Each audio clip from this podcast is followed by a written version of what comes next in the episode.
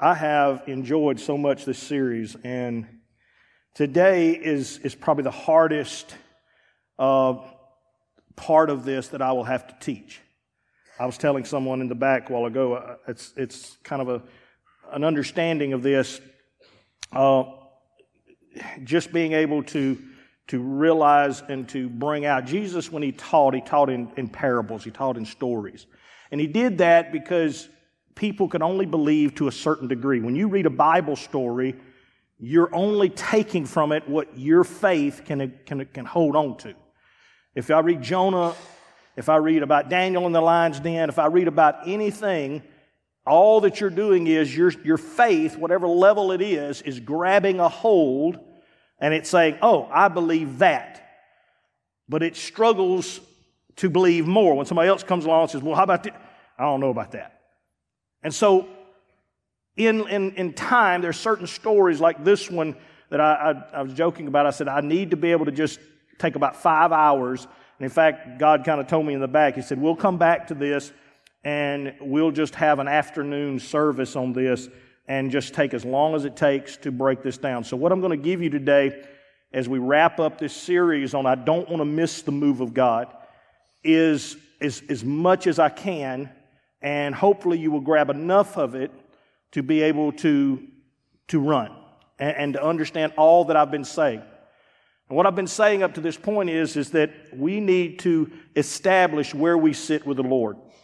That's the first thing, is that we're not to sit in uh, Mount Sinai where we, we, we stress over the rules and what I did right or didn't do right. And I'm not supposed to sit at Calvary where I just focus on grace and, you know, grace takes care of everything and God does whatever He wants to do and it's just all grace. I'm supposed to sit at Zion where me and the Lord do ministry together where we do ministry together. My spirit, at this very moment, my spirit is in heaven. At this very moment, my flesh is here. And this is always the battle that I'm having. I'm seeing in the spirit, speaking to you in the flesh. So when people ask and they say, How did you get that? Or where do you get that out of the Bible? Where do you get? It's because I'm never connected. Pray without what? How do you do that? Easy. I'm always sitting in prayer. If I go into Walmart, I'm sitting in prayer.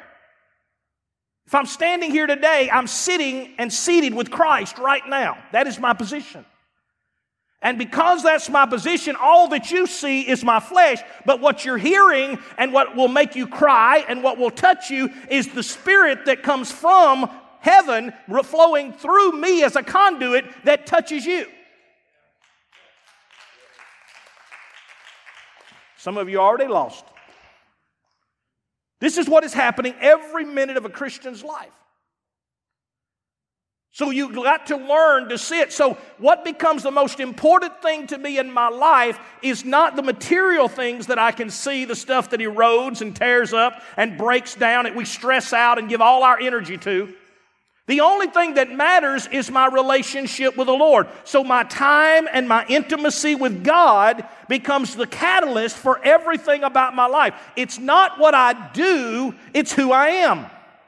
So I focus my energy on who I am, not what I can do. I don't get excited about more things to do. I get excited about more time I get to spend with Him. Then when those things are correct, then faith and obedience become the natural response. For if you love me, you will obey my. See, the scriptures start to fit when you put them together correctly. And if you don't put them together correctly, then you are just in this walk trying to understand a God, and it will always be confusing. So now my faith, the things that you see me do, come from where I'm seated and it comes from my relationship. So now my faith and my obedience become my actions. And this becomes the mystery part that you live in your life. How important it is what I do. How important is it what I don't do. How much of it is God? How much of it is me? Think of it this way there are two lines that are running all the time. There's God's will that is running all the time. It's constant. And, and God's will is going to win out. Whatever God has ordained is going to happen. And at the same time, there is my will, my dreams, my ambitions, my the things God puts in me. How much of it is is that really what he wants? It runs parallel also with God. And somewhere in between those two parallel lines, I exist. Somewhere between those two parallel lines, my actions have value. Let me, let me see if I can say it in a way that'll make sense. Go with me uh, to Matthew. I know I didn't write this down, I'm sorry. Matthew 6, 14 and 15. Matthew 6, 14 and 15. So, how important is my actions? What do you have to do to be forgiven? What do you have to do to be forgiven? See, there's a lot of, you got to repent, right? You got to, well, let's see what the Bible says. For if you forgive others their your heavenly Father will also forgive. So I can confess my sins as much as I want. I can say, God, I'm sorry.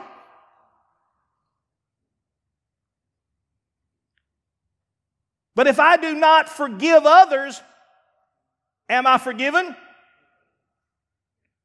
See, there's this parallel line that runs between, and there's a certain amount of my actions that causes waves, it causes heaven to move. For the prayers of a righteous man availeth much. Well, if God already has a will, then how can I availeth much? God's just going to do what? No. Somewhere in this mystery, and let me just go ahead and tell you flat out, I don't understand it.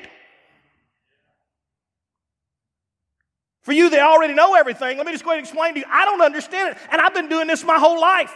I just know that there are times that along this parallel line I can pray and miracles and cancers come off.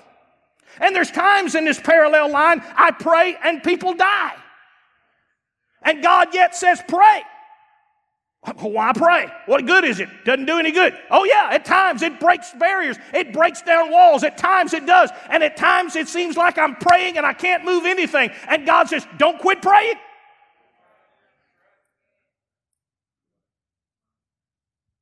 Don't quit forgiving. Peter, that's what he asks as soon as he hears this. Listen, for if you forgive others their trespasses, your heavenly Father will also forgive you. But if you do not forgive others their trespasses, neither will your. Can you be saved without forgiving others? Oh, now you're really messed up, ain't you? I done messed your theology up now. Oh, yeah, I can be saved and hate people and I can be saved. Oh, can you? Well, then you'd have to be against the Bible. That means you got to believe a theology that isn't written, that somebody just made up and told you and said it's true. I didn't give you my theology, I told you what. In fact, I hate to break it to you. This was Jesus. This is not even Paul. This is Jesus saying, You don't forgive? Ain't gonna be no forgiveness for you. Now that'll mess you up. So I'm traveling through life and I'm like, man, I don't, that person's driving me crazy. And God says, you better forgive them. If I don't forgive them, what's it going to do? Mm, you don't want to find out. So there's these parallel lines that are running.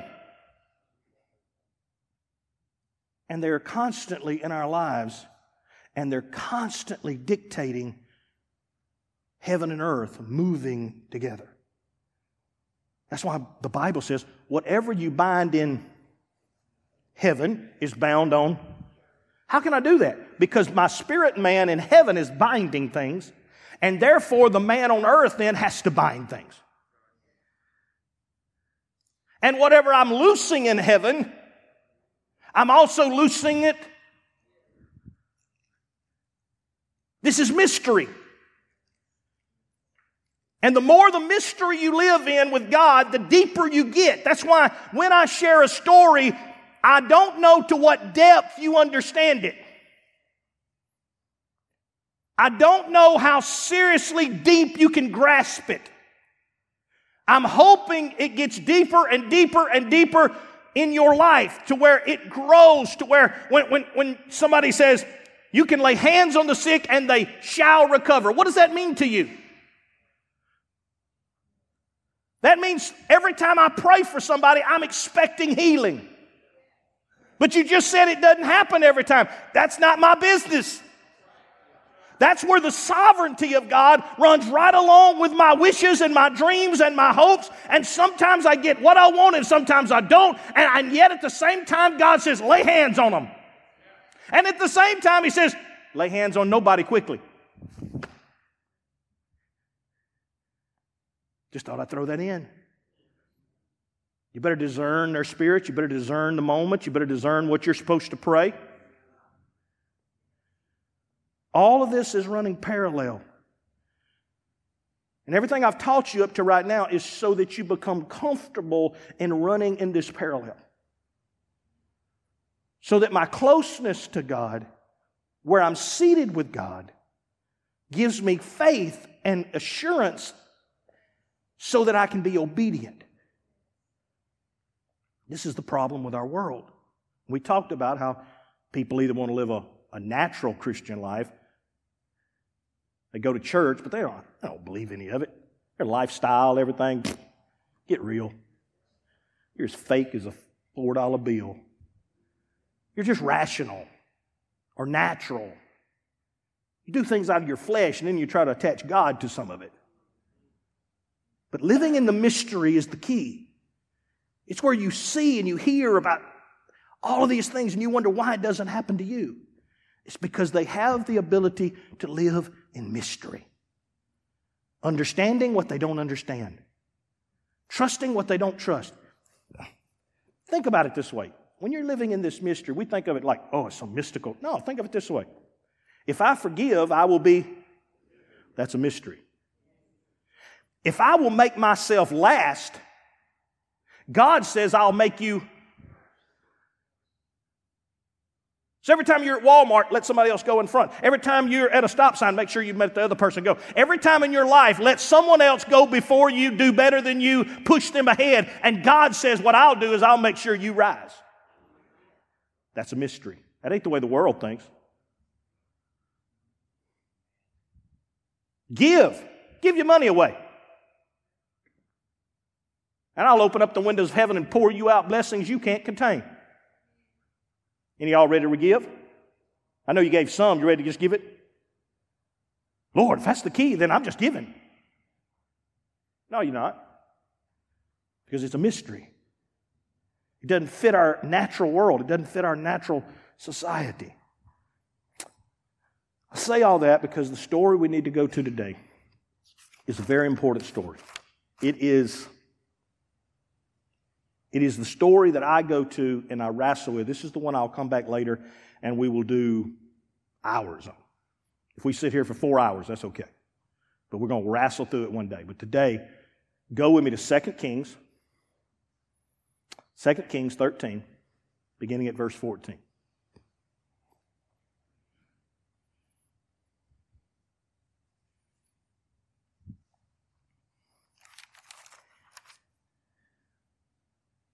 So I don't realize that what I'm doing each and every day, even though it feels insignificant and small, how much it is impacting heaven.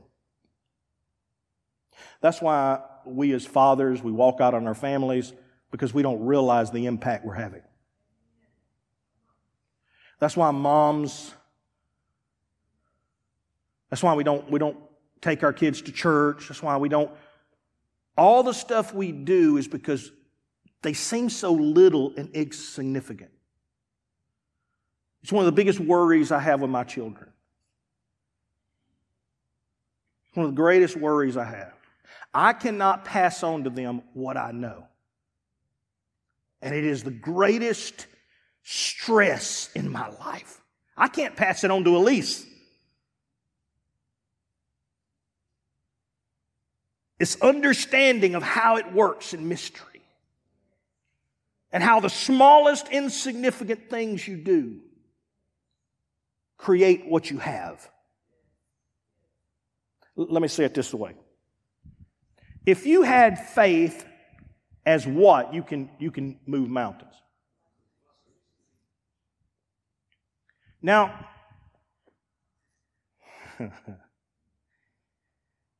what is the faith as a mustard seed?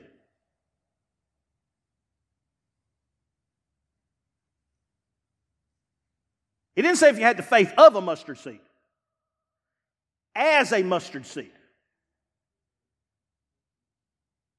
Because he doesn't say, if you just had the faith this mustard seed, it would be good. That's not what he says. We use that and we, we, we pollute the message. The mustard seed is not the faith he's talking about.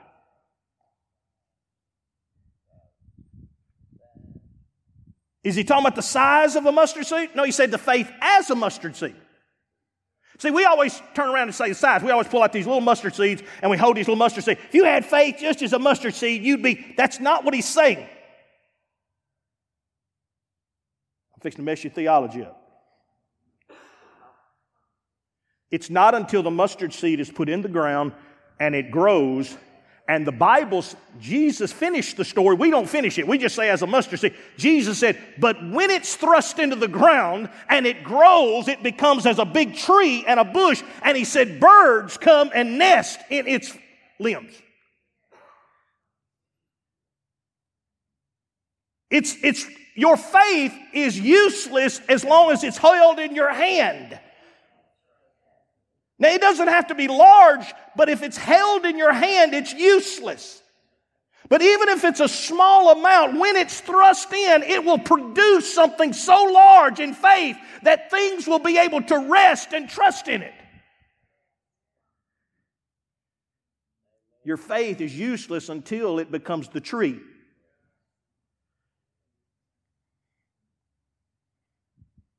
Does that make better sense? I'm just messing y'all up all over, aren't I? I'm sorry. This I'm, I'm just going to chill through a few of these things because I've got to get this to you as much as get it out of me. So understanding this, it, it's not until it becomes full grown, but it begins insignificant. A small thing that seems insignificant. That's what he was teaching. If you had faith just as a mustard seed, why was he teaching that? Because he walked by a tree and insignificantly just said, Curse you, tree, you'll never produce any more. Whoop de doo, what'd that do? Should have put, you know, Clorox on it. Should have went to the hardware store, got some Roundup and sprayed on it. Tree, you will never live again. No, he just spoke to it. Little insignificant thing. And then he comes back by a day or so, and guess what? That sucker dead. Dried up from the roots. And, and the disciples were shocked that the tree died. Because something so insignificant as a word. And we throw words around on Facebook and we throw words around and we say negative things all the time and we think, that ain't hurt nothing. And we don't realize how the small, insignificant things that we do in our life are impacting eternal lives. Now, Second Kings. I just need to go through this story. Now, when Elisha had fallen sick with the illness which he was to. So, Elisha, no matter how much he prayed, no matter how anointed he was, no matter if he can, he thinks to die. I love how it says that because it begins by saying, Elisha has a sickness. Oh, and this is the one that's going to kill him. This is the one that he will die from. There's some that you may get through your life, ingrown toenail or something that you think, I'm going to die of this. No, you're not. But let me be very clear there are certain things that you're going to get that you're going to take you out. It may be old age. It may be your heart stopping one day. It may be, but there's a, there is a sickness unto death, and Elisha's got it. He, he, he's running parallel with God, but he can't fix this. God's will says, it's over. It's time to cash it in. And so, in this process, he felt sick of this illness, and Joash, king of Israel, went down to him and to visit him. And, and when he went down to him and he wept before him, crying. Now, this is an incredible moment that Joash notices and sees something that Elisha has seen. When Elisha was young and Elijah was fixing to be taken away, the last words that he speaks to Elijah is that well, look at there. I see the chariots of Israel and its horsemen. Eli- Joash is experiencing the mystery. He's right there in the middle of the mystery. There's this anointing that's in the place. There's this, there's this anointing, just like we have church service, there's an anointing. And Elisha is full of this anointing. We know this because later, when Elisha dies, there's some raiders coming and, and they're invading and they see them coming and there's a dead man laying there and they grab him and throw him into the cave where Elisha was put. And you know what happened to the dead man? He came back to life. He fell on his bones. I'm talking about an anointing, and Elisha has no one to give it to. It's going to the grave with him because there's no one who wants to live in mystery. There's no one he's found that wants to live in mystery. Lott, there's got to be somebody. No, he had a servant. Remember the story of, of Naaman? He had a servant who was supposed to be the next one in line, who he would give his anointing to, and he would become the next great prophet. But here's what happened. When Naaman had leprosy, and he came with his camels and his clothes and all of his entourage, and he said, I'm going to give this to you, Elisha, if you will heal me. And Elisha says, I don't want none of your stuff. Keep your stuff. I don't want it. But as you're going home, you're going to pass the Jordan River. When you're passing the Jordan River, get off your camel, go into the water, and seven times dunk yourself in front of everybody. And when you do that, you will be healed and you can go on home.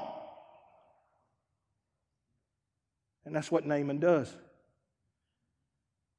Embarrassed, but yet, what good is this? There's a, in fact, Naaman doesn't understand mystery. He's like, there's a lot of clean rivers I could go to. There's some pretty, that ain't the one I told you to go to. What, what's so special about this? It's the one I told you to go to. That's what's special about it.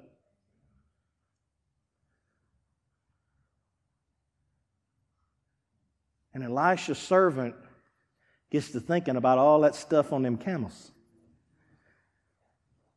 And he don't want to live in mystery. He wants to live in rational. It's just natural. Somebody to pay you for what you did. Why would I give away free money? So he catches up with the caravan and he tells a lie. And he says, Elisha, my, my master, uh, changed his mind and said he, he needed some of this stuff. And Naaman loads him up. He gets back, and Elisha said, What have you done? Well, I'm just trying to take care of us. He said, I'll tell you what you've done. Now the leprosy that was on Naaman is now on you. And you'll die Elisha's servant somewhere in a house scratching himself, dying of leprosy. And he's got nobody to give the mystery to.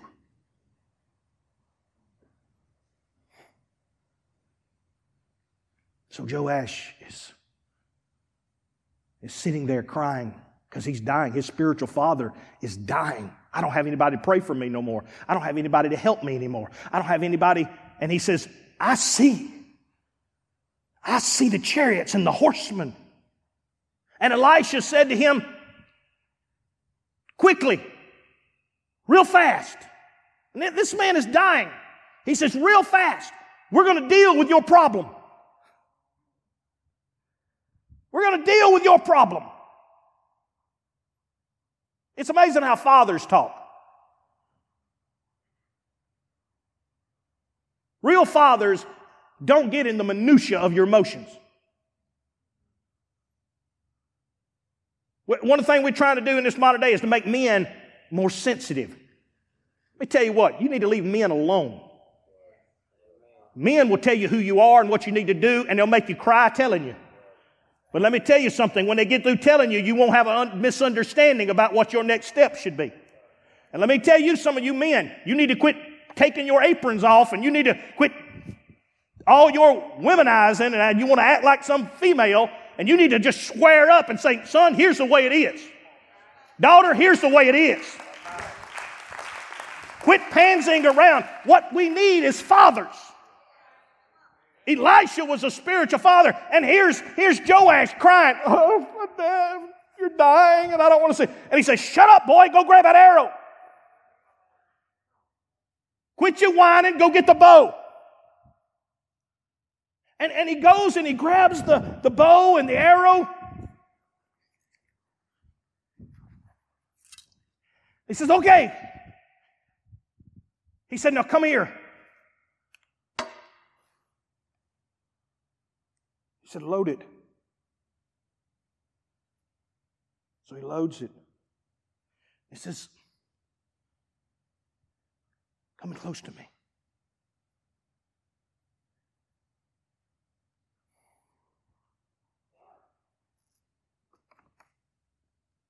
Let me tell you something. There was no question of what the problem was in their area. The Assyrians the Arameans had, had, had just totally ravaged the ten tribes. Joash knew that I can't defeat them. Hazael, the king of Syria, was, was just, just totally just messing up their life. There are things in your life that you just have come to the conclusion, I'll never beat that. And I will never be able to overcome that. And I will never be able to, to fix that. You're right. Without God, you never will. And here's what happens. And Elisha said to him, Take a bow and arrows. And he took the bow and arrows. Then he said to the king of Israel, Draw the bow and he drew it. And Elisha then laid his hands on Joash. Listen to me very careful. Joash represents you. You who got problems, and you who got issues, and you who have situations, and you who can't seem to get over certain battles, and you who seems like it's just never going to, I mean can't break this. You who have the addiction, and, and we've given ourselves every kind of excuse and every type of reason that reason we can't, and the reason we. And God never came along and said, Yeah, you're right. That's just the way it's got to be. No, no. You were born to overcome it. You were born to defeat it. You were born to get it out of your family. You were born to break it out of your life. You were born to break that addiction. You weren't supposed to smoke until the day you die. You weren't supposed to dip. You weren't supposed to cuss. You weren't supposed to be hooked on this or hooked on that. You weren't supposed to be a liar all your life. You're not supposed to just have no control over your thoughts. You were supposed to overcome and be victorious. And, and, and you weren't supposed to do it just a little bit. You were supposed to do it completely.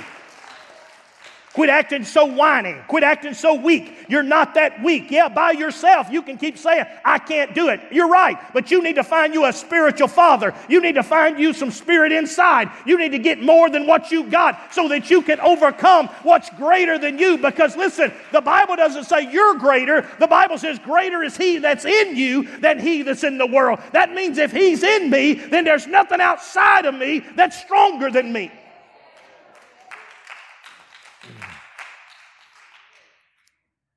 Elisha puts his hands on him. He tells him to go to the window. Go to the window. And pointed eastward. We got a picture of a window, and you just imagine that taking place. Imagine that happening. That Joash is like, do what? Look out the window, son, eastward. I don't see anything. I don't, what's this got to do with Syria? What's this got to do with, you're dying. Don't worry about me. There's stuff going to happen after me. He says, You take that arrow and you shoot it eastward. And you shoot it as hard and as far as you can. See that? It's amazing. This is a kid's bow. If I were to shoot this thing, it might hit that wall. It might go that far. Y'all all worried, like, hope he don't point that thing at me. don't worry. It's called a youth bow, a practice bow, a kid's bow. But you know, there's some that have, they do it by draw weight. How much draw? Starts off like 20 pounds for a kid and go up to like 80 pounds. In fact, the recurves have to have a bail on them because you couldn't hold it without having that release on it because it's got so much pressure pulled against it that it has a moment that it goes into a socket and it takes the pressure off. So until you release it, it won't go back into that. Some of them shoot as much, almost as fast as a bullet goes. It'll go through the deer, but you've got to be able to pull it back. You've got to have the ability, the maturity to pull it and he looks at the king of Syria, uh, king of Israel, and he says, You're a grown man. You're, you're the king of this country. Now grab that bow and pull it back with all your strength, with everything you got. And what strength you don't have, my strength is with you. I've done laid my hands on you. And now, with our strength, you shoot that thing towards Syria and you command it to go. King does. He shoots it.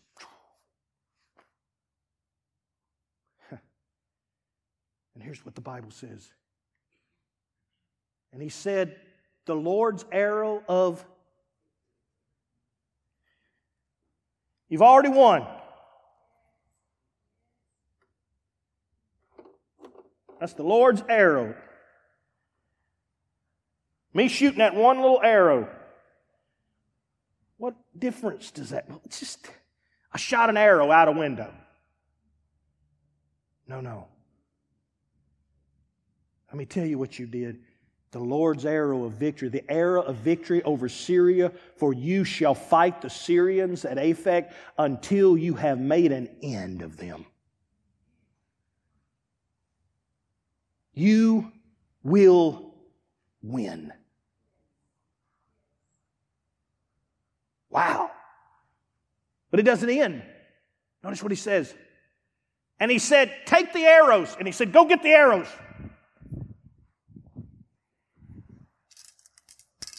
Grab some arrows. He said, Take the arrows. And he took them and he said to the king of Israel, Strike the ground with them.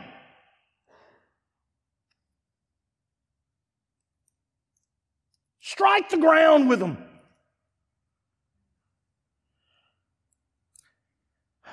I'll shut out this window. You're dying. I don't even know if you're speaking out of your mind.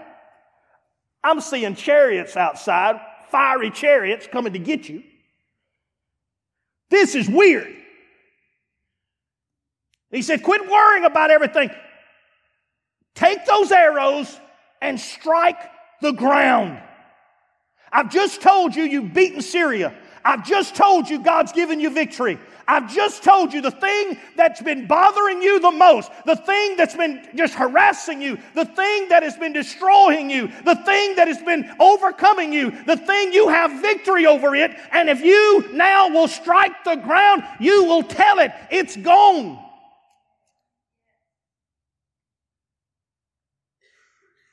He took the arrows and took them and he said to the king of it, Strike the ground. And he struck the ground three times and stopped. And so the king got down and he, he said, Is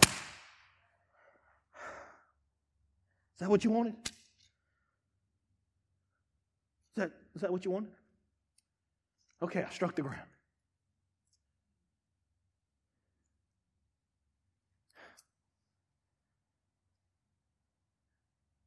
Then the man of God, who is the voice of God, was angry with him. All right, I done shot out the window. I done. The problem is, King, you don't understand. See, you don't understand. Think about the worst addiction you got. You in here can't control your drinking. Oh, I can quit when I want to. You just ain't ever wanted to. Yeah. All right. Take your worst addiction. Stuff you got hid. Stuff you don't want nobody else to know about. And if I told you this morning, if you come up to this altar, I'm going to lay hands on you. What good's that going to do? It's going to set you free. When I lay my hands on you, you will be free from whatever it is. See, for some of you, I've already lost you because you can't, can't grasp mystery. I can lay my hands on you and you will be delivered from whatever it is. Set free. Gone. And then what I'm going to look at you and do is I'm going to tell you, now, I want you to raise your hands and I want you to praise God for what He's done. Now, you, you don't feel free yet. You don't feel delivered yet. Nothing has changed. You still got the same stuff hid at home. You still got the same stuff in your car. You still got all the same stuff. And I'm looking at you and saying, I want you right now to raise your hands and begin to praise God for what He has already done. See, at that moment, what you don't understand is at that moment is when you actually gained and won your victory. When you say, I want to, I want to pray in tongues. I want to speak in tongues, Brother Lott. Well, that's simple. That's easy. I'm going to say, come up here. It's already a gift given by God. Tongues is already a gift. God wants you to have a prayer language. He wants you to be empowered. All that's a gift. I'm going to lay my hands on you. And when I lay my hands on you, the gift of tongues will be on you. And all you got to do then is speak in tongues. Just raise your hands and begin to speak. What do I speak? Whatever comes to your mind. I don't guess it sounds like Honda, Kawasaki. I don't care what it sounds like. Doesn't bother me. I want you to raise your hands and I want you to begin to just, oh, through your mouth, release and begin to let God flow through it. I want you to speak in a heavenly language. I don't understand it. You never will. I've been doing it for 40, 50 years. I don't understand any of it. I just know that when I'm getting in the Spirit and the power of God's moving, I'm filling up from the inside and I can take on hell with a water gun. You want what I got? Then you're going to have to learn to live in mystery. Well, when I understand it, you're going to still be sitting there. Until you learn to beat the arrows, you will never step into the other side because it's beating the arrows. So if you said, I need healing, okay, you come up here. We're going to take oil. We're going to lay it on your head. We're going to anoint you with oil. And then what's going to happen? I'm going to say, raise your hands and praise God for the deliverance He's given you. And you can either do it like this Praise God. Thank you, Lord. I'll go back to my seat now you know, I don't know if that really worked. I don't know if I feel any better. I'll go check with the doctor tomorrow. Mm-hmm. Oh, I'll mess your theology up. Or, because all you're going to do then, let me just go ahead and tell you, you're going to make me angry. Let me tell you what you did. You made me angry. Well, you know, Brother Lott, eh, you come to me after service, after this service, and you come to me, pray for me, Brother Lott. You know I got some issues. I'm going to look at you and say, You tick me off. you take you and your issues on down the road. You hang on to them issues. Keep talking about them issues, Facebooking them issues, writing letters about them issues, complaining about them issues. I done told you how to come out of it. I've done told you. Elisha's laying there on deathbed. He said, I'm trying to tell you, son, you don't want to keep fighting these folks the rest of your life. You don't want to keep, but you said, I've got victory. You do. You, you, you, you've made a move. But here's the thing it is what's the little thing that you do in the natural that's fixing to set at odds the thing in the spiritual.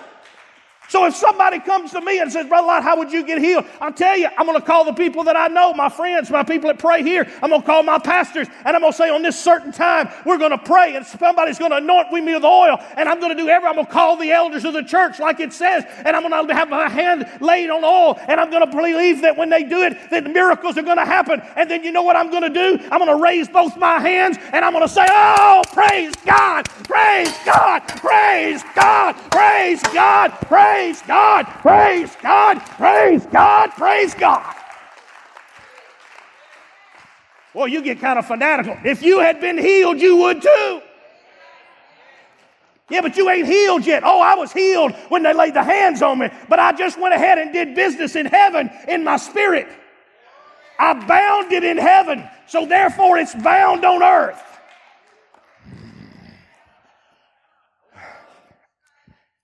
Told you it's five hours, and I'm giving you the shortest version I can.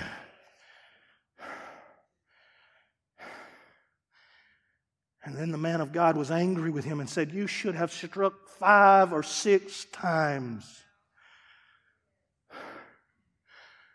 Then you would have struck down Syria until you had made an Well, I don't have as bad of migraines as I used to, Brother Lott, since you prayed for me. Well, that ain't what I prayed. I prayed they wouldn't come back. Well, it's better. Well, thank God it's better. You'll be mad at God less now.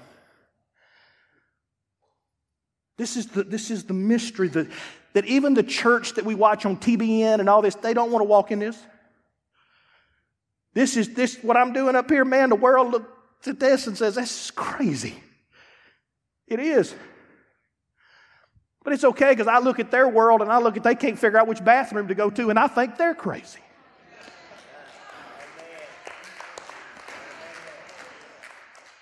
We both crazy. It's just which one of us wants to be the weirdest. I decided to be weird this way, and it's made all the difference. But now, you will strike down Syria only three times. He had no idea, no idea, because he, he, he didn't want to, he didn't want to walk in that. He had no idea that just, well, I prayed about it, Brother Lott. How long? I fasted about it. How long? Well, I gave, Brother Lott. How much? What did you do with the arrows? Did you beat them to where there was no more arrows to beat? Did you leave it all out there? Did you praise until there was nothing left to pray? The enemy would have to come over all my praise. It's how many times you can beat the ground that makes the difference. Let me say this and I'll close for you. Why? Why did he stop? The thing that was going to gnaw at him the rest of his life, the thing that was going to bother him the rest of his life, the thing that he was going to go to bed thinking about, it was going to destroy his family, it was going, the thing that had hung over him all this time, why did he stop? Why did you stop where you stopped? You got so far. Why did you stop there? Why did you quit reading your Bible there? Why did you quit praying there? Why did you quit going to church there? Why did you quit believing for miracles there? Why did you just settle there? Maybe. Maybe it was because he he just wasn't sure. He presumed and didn't want to be too presumptuous. You know, Brother Lott, that's I mean, I don't, I don't, I don't deserve that. I, I, I don't, I, I don't want to expect too much. Let me tell you something about running with God. You're never going to outdream Him. You're never going to pursue something that you're going to scare Him and make Him think, son, you're just going way too far. There's no dream that I've ever had that I haven't walked away from and said, man, I should have dreamed bigger. I should have believed for more. Some of us in this room, we don't want to be presumptuous. We don't, we don't want to just dream too big or, or, or expect too much. And have a God that says all things are possible.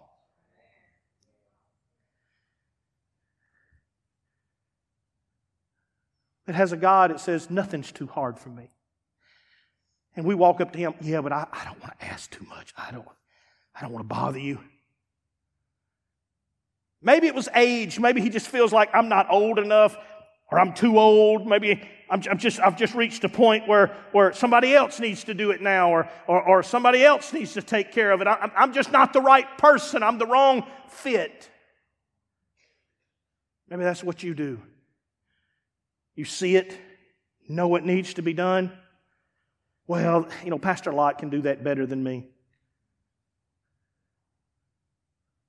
Right now, I got I got a ministry that got started.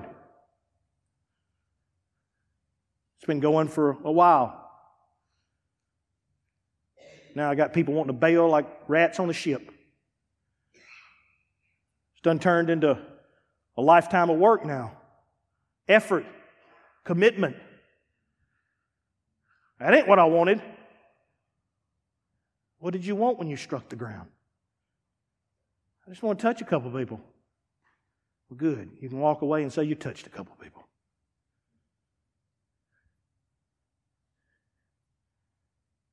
Maybe I'm not the right person.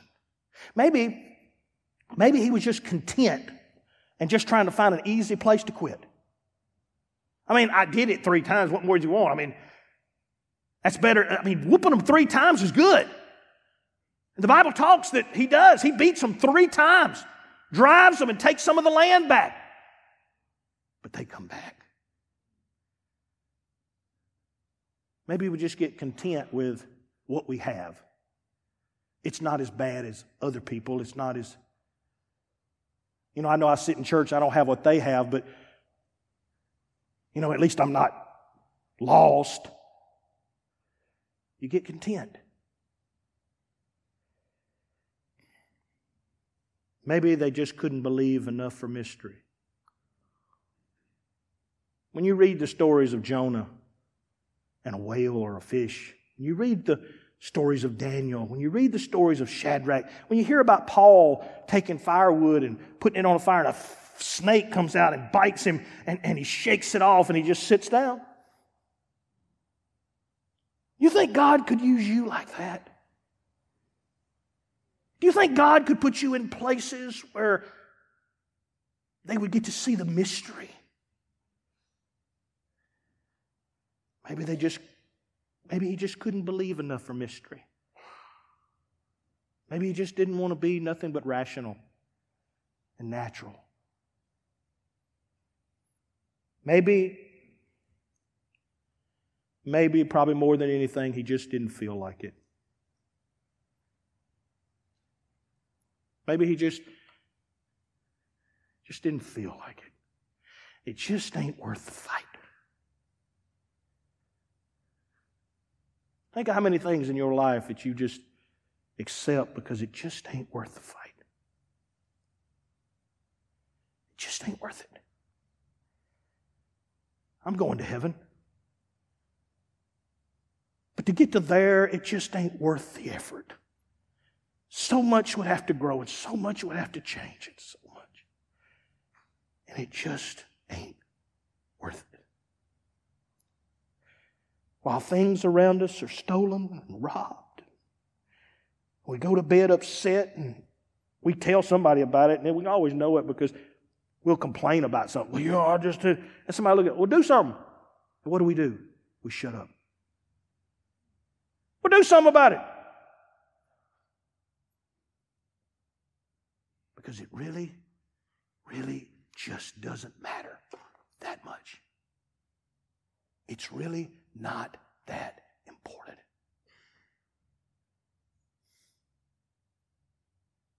And until it is, and until lives are, and people are, and souls are, then you'll never see what you keep wanting to see. Will you stand?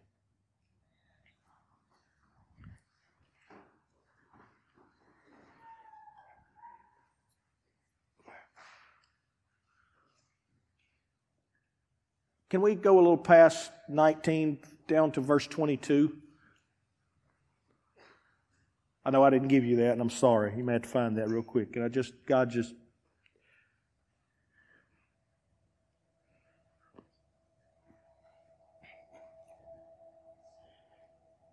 It's one of the saddest scriptures I ever read. I told you I go to this story quite often in my, my pursuit in my pursuit of mystery. So that I get used to the strange. Tim, do this. Lord, nobody else has to. Hmm? Keep beating the arrows, son.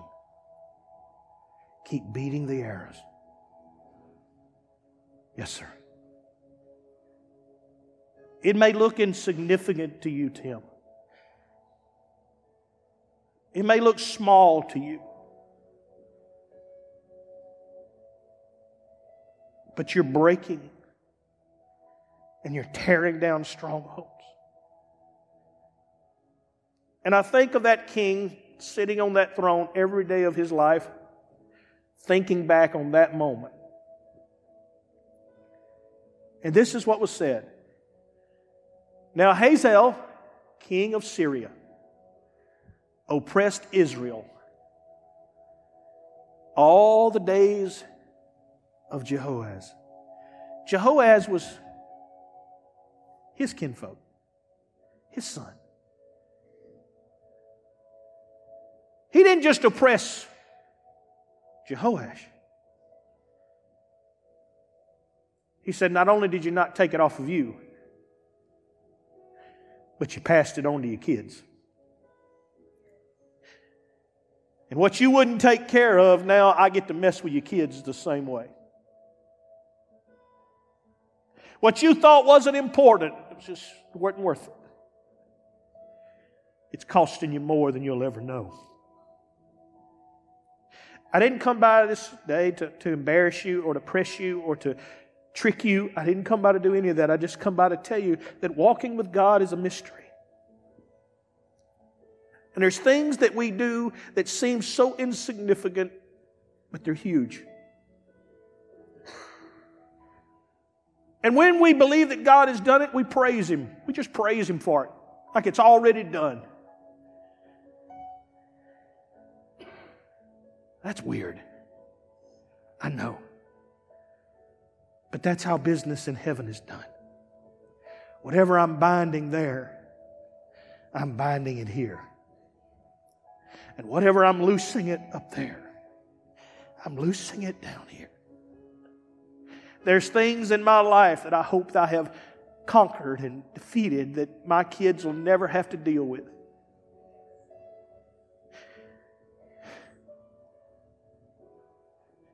I pray today that there are things in your life that you deal with, that you go ahead and conquer it now so that it don't get passed on and somebody say, well, you know, I'm just like my mom and I'm just like my dad. I'm just like Papa. that that has a whole different meaning than it used to have. If you're in this room today and God is calling you into mystery, God is calling you into something right now. He's telling you to beat the arrows. Listen to that guy. Listen, he's trying to tell you what I'm trying to tell you. Beat the arrows. Shooting it declares it. Beating it determines it. If you're in this room and there's something that has got you, staring at you, is beating you down,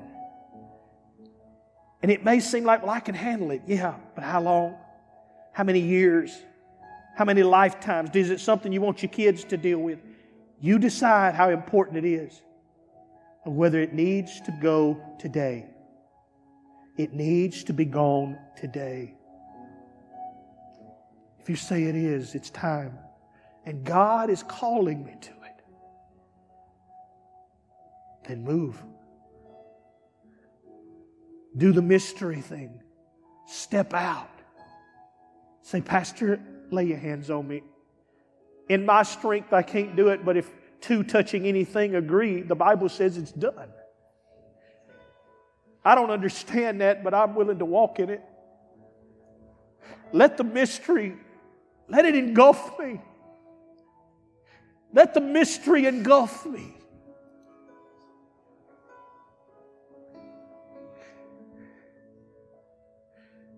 Call. told y'all last week, this, this is my DNA. This is who I am. It's, it's hard to explain, but it's what makes me who I am.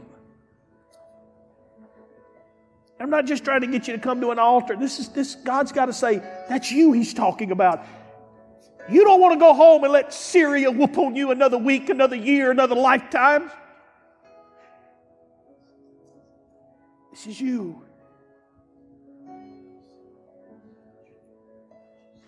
I'm fixing to dismiss you to church, to Sunday school.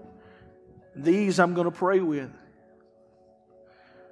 Father, your word has gone forth today, and I thank you. There are victories that are fixing to take place today. They are already ordained, they were already determined. Today, we just beat the arrows. Today, we beat the arrows against the ground. And we don't hit it once or twice or three times. Today, we praise. We praise you for the victory that we don't see because faith is the substance of things hoped for, the evidence of things I don't even see yet. But I know it's coming and I know it's done. Father, bless your people. Bless your people in Jesus' name.